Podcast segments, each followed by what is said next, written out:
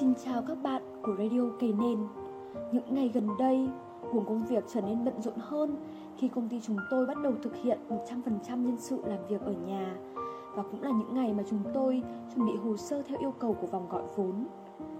Bên đầu tư có hỏi chúng tôi Hiệu quả công việc của team có đảm bảo khi làm việc ở nhà không? Tôi không tin rằng văn hóa Việt Nam có thể làm như vậy Và chắc hẳn nhiều công ty cũng sẽ như chúng tôi bây giờ đều cảm nhận được việc thiếu kết nối, trao đổi, tương tác và cả sự kỷ luật cũng như môi trường làm việc dẫn đến hiệu quả của mọi người đều không đạt được như kỳ vọng. Tôi ngủ gục đi trong những suy nghĩ bộn bề và bất giác giật mình tỉnh dậy khi hình ảnh thầy Phan Văn Trường mặc một bộ bột đồ trắng quen thuộc ngồi ở chiếc ghế rồi cười nói với tôi lãnh đạo không chỉ dùng sức lần đầu tiên tôi hiểu cái cảm giác mà thầy vẫn hay nói hay kể với mọi người. Có thánh nhân nào đó nói với thầy câu nói lãnh đạo không chỉ dùng sức làm tôi nhớ đến một bài viết của thầy ở đầu năm nay. Người việt nam cứ yêu là họ làm việc hết lòng. Trong cuốn sách một đời quản trị cũng có rất nhiều đoạn nói về lãnh đạo và tôi nhớ đến câu chuyện của thầy nói cùng với ông Pierre.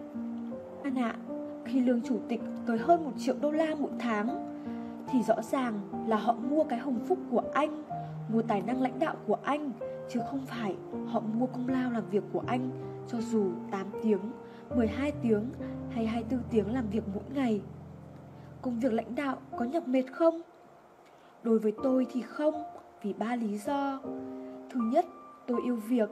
Thứ nhì tôi yêu nhân viên. Và thứ ba tôi yêu tập đoàn của mình có nghĩa tôi yêu cổ đông yêu nước pháp yêu thầu phụ của tôi và tất nhiên tôi yêu khách hàng thân quý của tôi khi yêu thì mình làm việc không nhọc mệt anh Phan ạ Trong chương 12 của cuốn sách này Thầy cũng có nhắn nhủ Thái độ khiêm tốn và thẳng thắn, chân thật là sắc thái đặc trưng của những nhà lãnh đạo thành công. Vẫn biết rằng không ai hoàn hảo, vẫn biết rằng vận may vận rủi có khả năng đổi ngược kết quả. Nhưng điều mà chúng ta phải nhận định trên hết là doanh nghiệp trước sau gì cũng vẫn là nơi người cùng người làm việc, chia sẻ và đi cùng lộ trình. Tất cả phải chấp nhận nhau, phải làm việc được với nhau, phải hiểu rằng tập thể chỉ tiến và phát triển được trong trật tự và sự tường minh. Bổn phận của lãnh đạo là đóng vai trò cấp trên nhưng vẫn khiêm tốn với cộng sự, xử lý công việc một cách quyết liệt và thẳng thắn mà vẫn giữ được tịnh người một cách chân thành.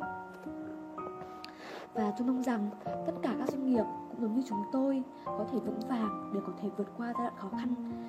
Xin cảm ơn mọi người.